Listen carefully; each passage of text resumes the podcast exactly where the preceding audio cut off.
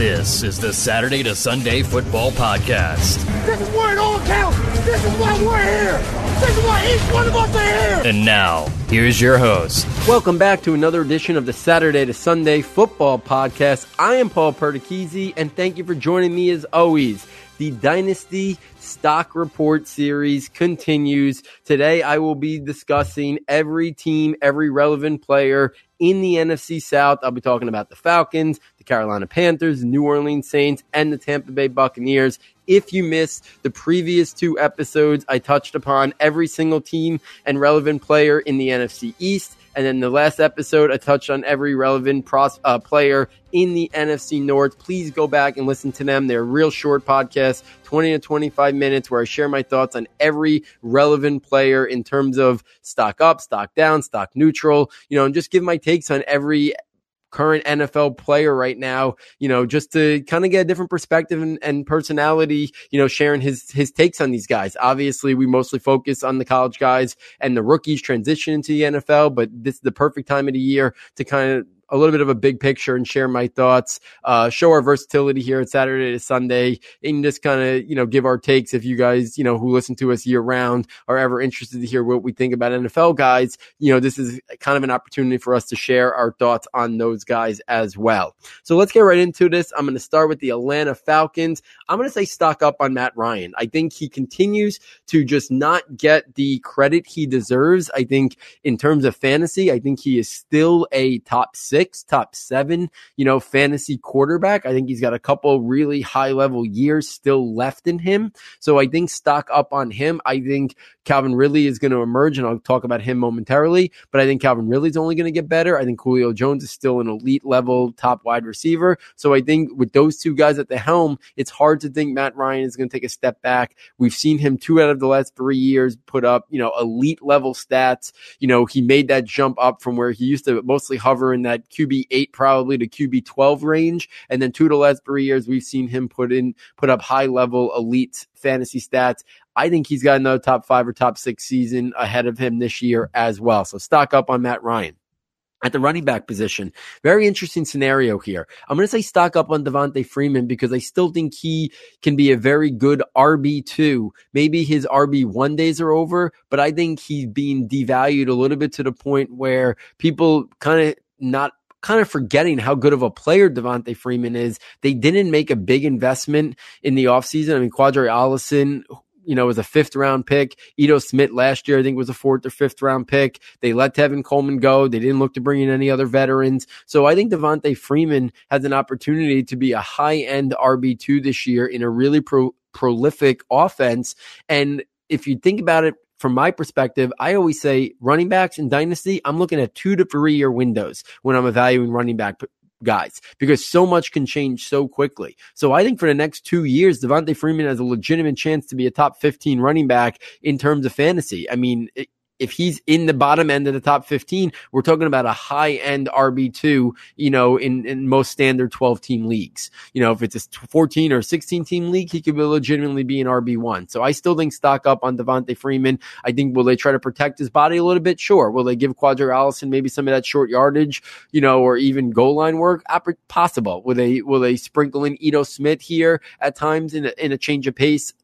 Role and at times a receiving role? Absolutely. But I think Ito Smith is who he is. I think he's a nice change of pace type guy. Uh, I think if people are putting too much expectations on him, I'm going to say stock down on Ito Smith. I don't think he's going to eat into and have a you know, I don't think it's going to be a committee type thing there. I think Devonta Freeman is going to be the clear guy and, and get 65 to 75 percent of of the the workload in terms of the rushing abilities. I think they might sprinkle in, you know, Smith here or there, get him some receiving work, and then also, you know, work in Qadree Ollison a little bit too, who I think is pretty much stock neutral. I don't think, you know, it's too early to determine whether or not we think his stock is up or stock is down.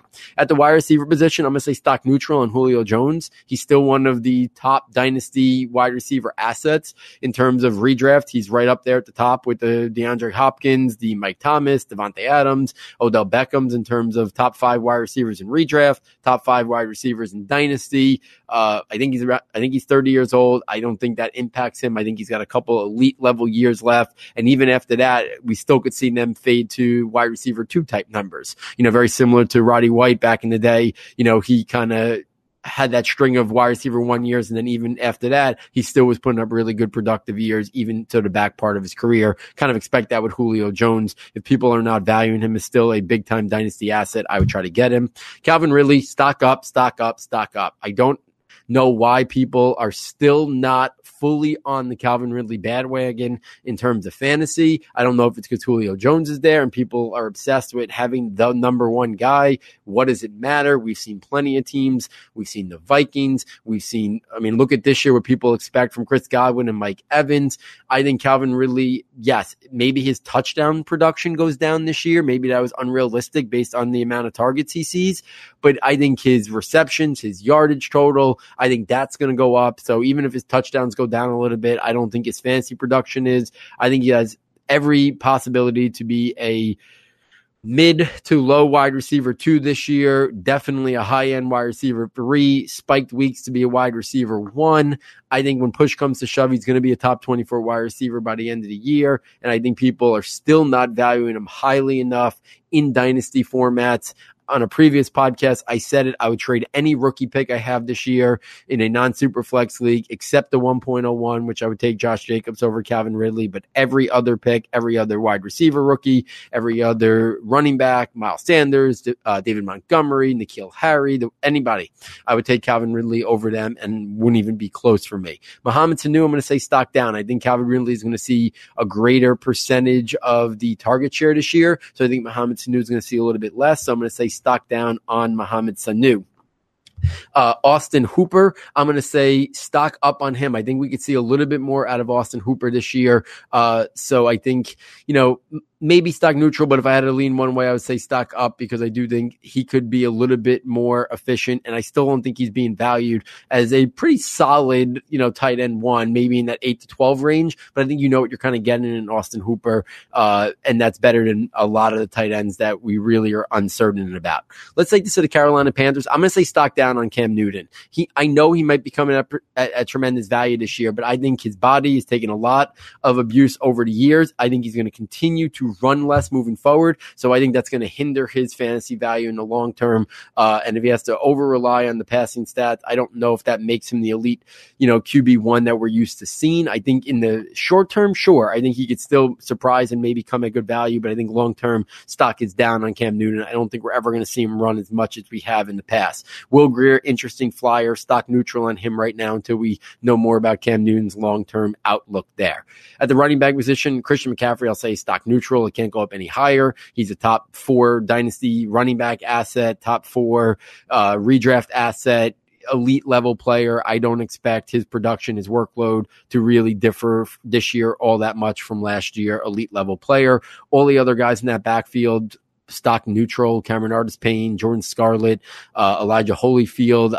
Let's see if anybody emerges to be the clear second guy there. And if so, then it's a little bit intrigued there that maybe uh, someone if McCaffrey goes down, or maybe they eventually want to cut McCaffrey's, you know, workload back a little bit, then maybe we'll see if someone emerges and then one of them would be stock up. At the wide receiver position, Curtis Samuel, stock up, stock up. Talked about him with Matt Harmon a couple episodes ago. I think he showed his ability last year to be a really prolific route runner.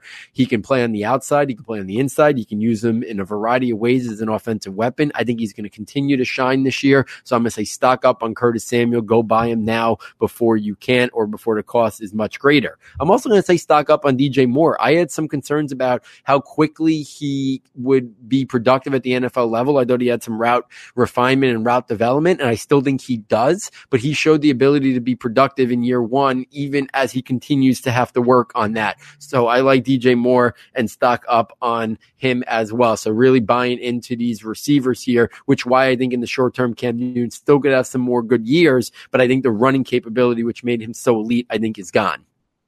in terms of what we were accustomed to in his in his best statistical years of Cam Newton. The rest of the wide receivers, I would say, stock down. Jarius Wright, uh, you know, Torrey Smith. I don't think there's much fantasy value there. Chris Hogan went there. Unless there's an injury, I don't see any of those guys being fantasy valuable. At the tight end position, I think Greg Olsen is stock neutral. I think you kind of know what you're going to get with him at this stage of his career. I think, you know, he'll be a solid, serviceable low tight end one to high the mid tight end two on most weeks. I think the guy that maybe suffered the most was Ian Thomas. I'm going to say stock down on him because Greg Olsen didn't retire. So we got to wait a little bit more on Ian Thomas uh, to maybe develop into and get that opportunity. So we're at least another year away uh, at the earliest. So let's take this to the New Orleans Saints and Drew Brees. I'm going to stay stock down on Drew Brees real life, he's still an elite level quarterback, but I think we're starting to see, and I think we will continue to see it as he gets closer and closer to the end of his career here, Drew Brees,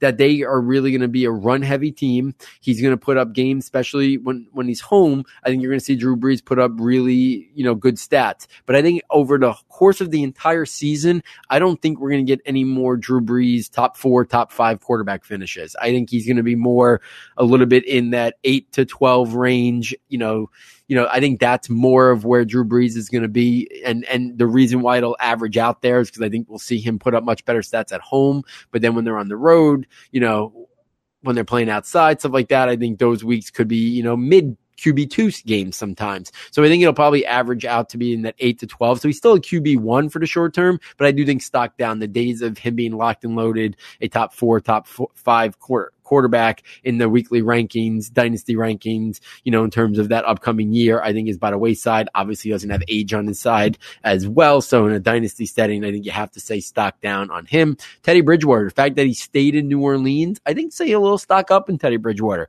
Maybe he has got an opportunity to be the heir apparent uh, to Drew Brees. If that's the case in deep dynasty leagues, he's worth the stash on the roster just to kind of see what happens in the future with Drew Brees. Obviously, we stepped into this offense, a lot of weapons at his disposal, great offensive scheme, great offensive minded coach. So obviously, Bridgewater is an intriguing backup quarterback. Uh, to potentially roster in dynasty settings. And that's not something that is usually said unless it's a rookie who was just drafted and is just biding his time. Uh, you know, like I mentioned on previous podcasts, like Daniel Jones, you know, and Dwayne Haskins and, and stuff like that.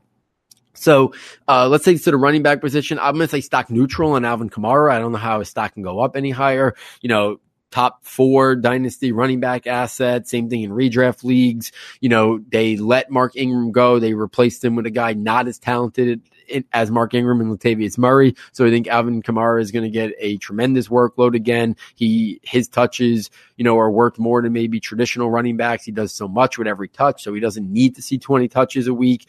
He could be an elite level running back for fantasy, probably with 16 to 17 touches a week. So I think Kamara, uh, you know, is who he is at this point. I don't think they're going to overwork him. So I'm not ready to say that, you know, because Latavius Murray is not as good as Mark Ingram. That means even more work for Alvin Kamara.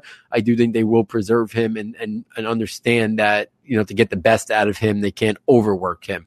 Latavius Murray, I'm going to say stock up on Latavius Murray. He fell into a perfect situation. You know, he left Oakland and he went to Minnesota and, and they had drafted Dalvin Cook that same year. And then thought his career might have been over in terms of being viable. But due to Dalvin Cook's injury, due to Latavius Murray opportunity, he had some fancy viability. Now he goes here where we've seen two running backs be fancy viable. And yes, he's not as good as Mark Ingram, but he falls into a perfect opportunity. He's going to get, you know, eight to 10 rushes a game probably. He might get some goal line looks at times. So in games that if they're winning big, he might be the closer in those games. So I think Latavius Murray has some standalone value. So I think stock up for him. Devine Ozigbo, the undrafted rookie, intriguing guy. So keep an eye eye on him. Uh, at the wide receiver position, I think Michael Thomas, I don't think his stock can go up anymore. So stock neutral on Michael Thomas. When the elite wide receivers, top five, like I talked about Julio Jones in terms of dynasty, redraft at the position. Uh, I guess his only long term concern is if Drew Brees retires, does that hinder or hurt Michael Thomas's production at all? I don't think it would. He's such an elite level player that I think he would be just fine. Tre'Quan Smith, I'm going to say stock up on Tre'Quan Smith. And here's my reasoning. They didn't really go out and make a big investment in another guy to emerge as that second wide receiver. They still have an aging Ted Ginn. Uh, you know, They have Cameron Meredith on the roster, you know. So I think Tre'Quan Smith is going to get every opportunity to be their second wide receiver and and at least be in their top three if if Ginn is still on the field a lot, and he has that big playability. We we saw glimpses of it last year, and then you know just as we thought maybe he was breaking through, he then struggled the rest of the way.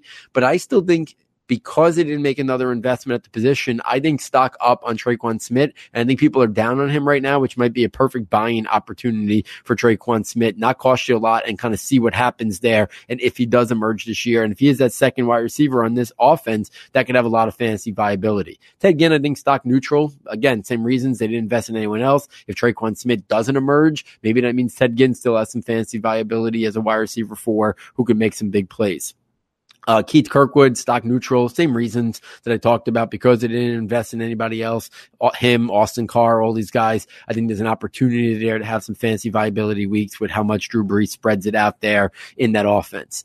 Jared Cook, I'm going to say stock up coming from Oakland, where while he got a heavy target share there. He, he wasn't playing with the level of quarterback play he's going to play here with the Saints, and he didn't play with, you know, it wasn't an offense. New Orleans offense has schemed a lot of production for their tight ends. So I think stock up for Jared Cook really solid, you know, mid tight end one after the elite three guys, and then that next tier of Henry and Engram and Hen, uh, and OJ Howard. I think for redraft and dynasty league, Jared Cook is very much in that next mix of guys who can be very productive for a couple years here, potentially in New Orleans. The rest of the tight ends there, Josh Hill, Dan Arnold, all those guys stock down once they got the acquisition of Jared Cook. Let's finish out the division by going to the Tampa Bay Bucks. I'm going to say stock up on Jameis Winston. I think he's in for a breakout year there with Bruce Arians there, the offensive weapons he has. Right now, I'd be using this as an opportunity to buy Jameis Winston. Uh, if I can get my hands on him, I think he's going to see a breakthrough year this year. I'm expecting him to be a potential mid to low QB1, somewhere in that six to nine range. I think that's Jameis Winston's upside this year. So I am buying Jameis Winston wherever I can get him. At the running back position, I'm going to say stock neutral on Peyton Barber. I'm going to say stock neutral on Ronald Jones if they invested somebody else, they would be stocked down for both of those guys. But because they didn't make much of an investment in this offseason at all in free agency or to draft, I'm going to say stock neutral and take a wait and see approach here. Somebody might say, well, maybe that means stock up for Ronald Jones that they didn't, but I'm not ready to say that yet. He hasn't shown anything. I liked him coming out of college. But Peyton Barber is a kind of solid, steady guy. So I don't know. It might be a little bit of a timeshare. It might be a little bit of a hot hand thing. So right now, I'm going to cop out a little bit and say stock neutral on those guys. If Ronald Jones came at a good value, I would definitely look to get him on my roster and just kind of see and uh, if he develops into the guy that I thought he could be coming out of college. And at the same time, if you need a running back three, running back four, I think you could do a lot worse than getting Peyton Barber for one year because I do think he's not, Ronald Jones is not going to run away with a 70% work share here. I just don't think that's happening. I think it's going to be very much a committee. I think Peyton Barber very much could be the goal line guy. So I think they're both going to get an opportunity here. So they both have some value, but I think right now it's very much neutral to kind of see who maybe emerges there. And I would, you know, again, I think Peyton Barber you can get at a really good value right now. I think people are still holding out hope for Ronald Jones. At the wide receiver position, I'm going to say stock neutral on Mike Evans. Again, elite level wide receiver. I don't know how much higher he can go in terms of his his stock. You know, he's already considered a top, you know, six to eight dynasty wide receiver. Same thing in redraft leagues. He's going to get a tremendous amount of targets, looks, red zone opportunity, the total package. Now, his running mate, Chris Godwin, I'm going to say stock up. I think he is going very high, so I don't think you can get him at good value. But I think the stock is up on him. They didn't go out and Adam Humphries left, DeSean Jackson left. There's a ton of targets up for grabs there. I think he's going to see a lot of them. I think Chris Godwin is going to be in for a breakout year. He's a guy that I'd love to get on any of my rosters right now. So I'm really liking Chris Godwin, uh, you know, long term there as well.